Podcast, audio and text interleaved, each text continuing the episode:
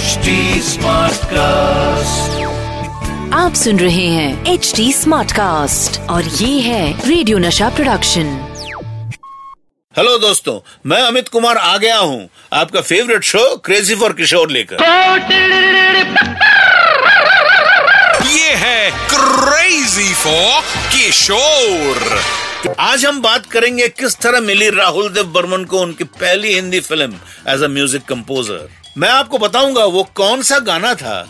जिसे गाने के लिए आशा जी ने इनिशियली मना कर दिया था। राहुल देव बर्मन ने शक्ति सामंत से झूठ क्यों बोला? दोस्तों 1959 की बात है, जब राहुल देव बर्मन को गुरुदत्त ने अपनी फ़िल्म राज के लिए साइन किया था, लेकिन बाद में ये फ़िल्म बन नहीं पाई।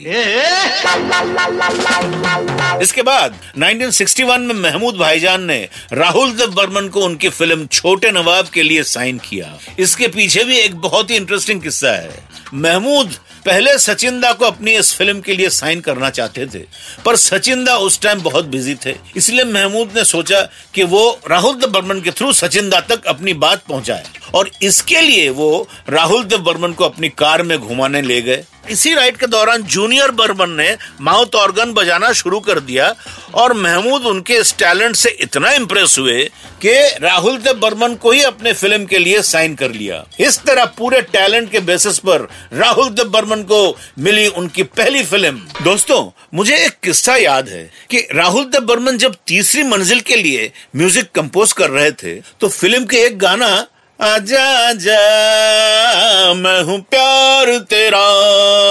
हाँ इसके लिए आशा भोसले को अप्रोच किया गया। इनिशियली आशा जी ने ये गाना गाने के लिए मना कर दिया क्योंकि ये एक कैबरे सॉन्ग था और इसमें आजा आजा पोर्शन गाने में आशा जी थोड़ा हिचकिचा रही थी। राहुल देव बर्मन के रिक्वेस्ट करने पर आशा जी ये गाना गाने को तैयार हो गई। जब आशा जी ये गाना रिकॉर्ड करने जा रही थी तो इस फ़िल्म के हीरो शम्मी कपूर साहब ने आशा जी से मज़ाक में कहा कि वो मोहम्मद रफी जो शम्मी कपूर का पार्ट गा रहे थे, उनसे अच्छा न गाए। क्योंकि वो नहीं चाहते थे कि पर्दे पर इस गाने में परफॉर्म करते समय फ़िल्म की हीरोइन आशा परेख से कम लगी। भाई, जो भी हो, ये गाना अपने आप में बड़ा खूबसूरत बन पड़ा और आज भी एक कल्ट सॉन्ग है। दोस्तों, जब राहुल देव बर्मन अपने म्यूज़िक में वेस्टर्न म्यूज़िक के साथ एक्सपेरिमेंट कर रहे थे, उसी दौर में क्लासिक म्यूज़िक का बहुत चलन था और कोई भी बड़ा प्रोड्यूसर वेस्टर्न म्यूज़िक के साथ रिस्क नहीं लेना चाहता था। जिसकी वजह से राहुल देव बर्मन को बहुत कम काम मिल रहा था। मैक्सिमम प्रोड्यूसर्स राहुल देव बर्मन से कहते कि अगर वो सचिंदा जैसा म्यूज़िक कंपोज करे तो ठीक है। नहीं तो उन्हें राहुल देव बर्मन की म्यूज़िक की ज़रूरत नहीं। इतने सारे रिजेक्शन से फ्रस्ट्रेट होकर राहुल देव बर्मन ने एक बार प्रोड्यूसर शक्ति सामंत को एक ट्यून सुनाई और उनसे झूठ बोला कि ये ट्यून उनके पिताजी यानी एस डी बर्मन की है। ये ट्यून शक्ति सामंत को बहुत पसंद आई और उन्होंने राहुल देव बर्मन को अपनी अगली फ़िल्म के लिए साइन भी कर लिया। ये फ़िल्म थी राजेश खन्ना स्टारर कट्टी पतंग।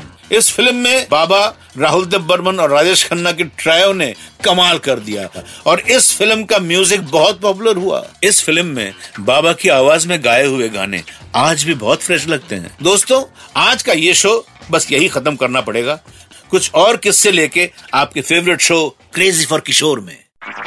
आप सुन रहे हैं एच डी स्मार्ट कास्ट और ये था रेडियो नशा प्रोडक्शन एच स्मार्ट Smartcast.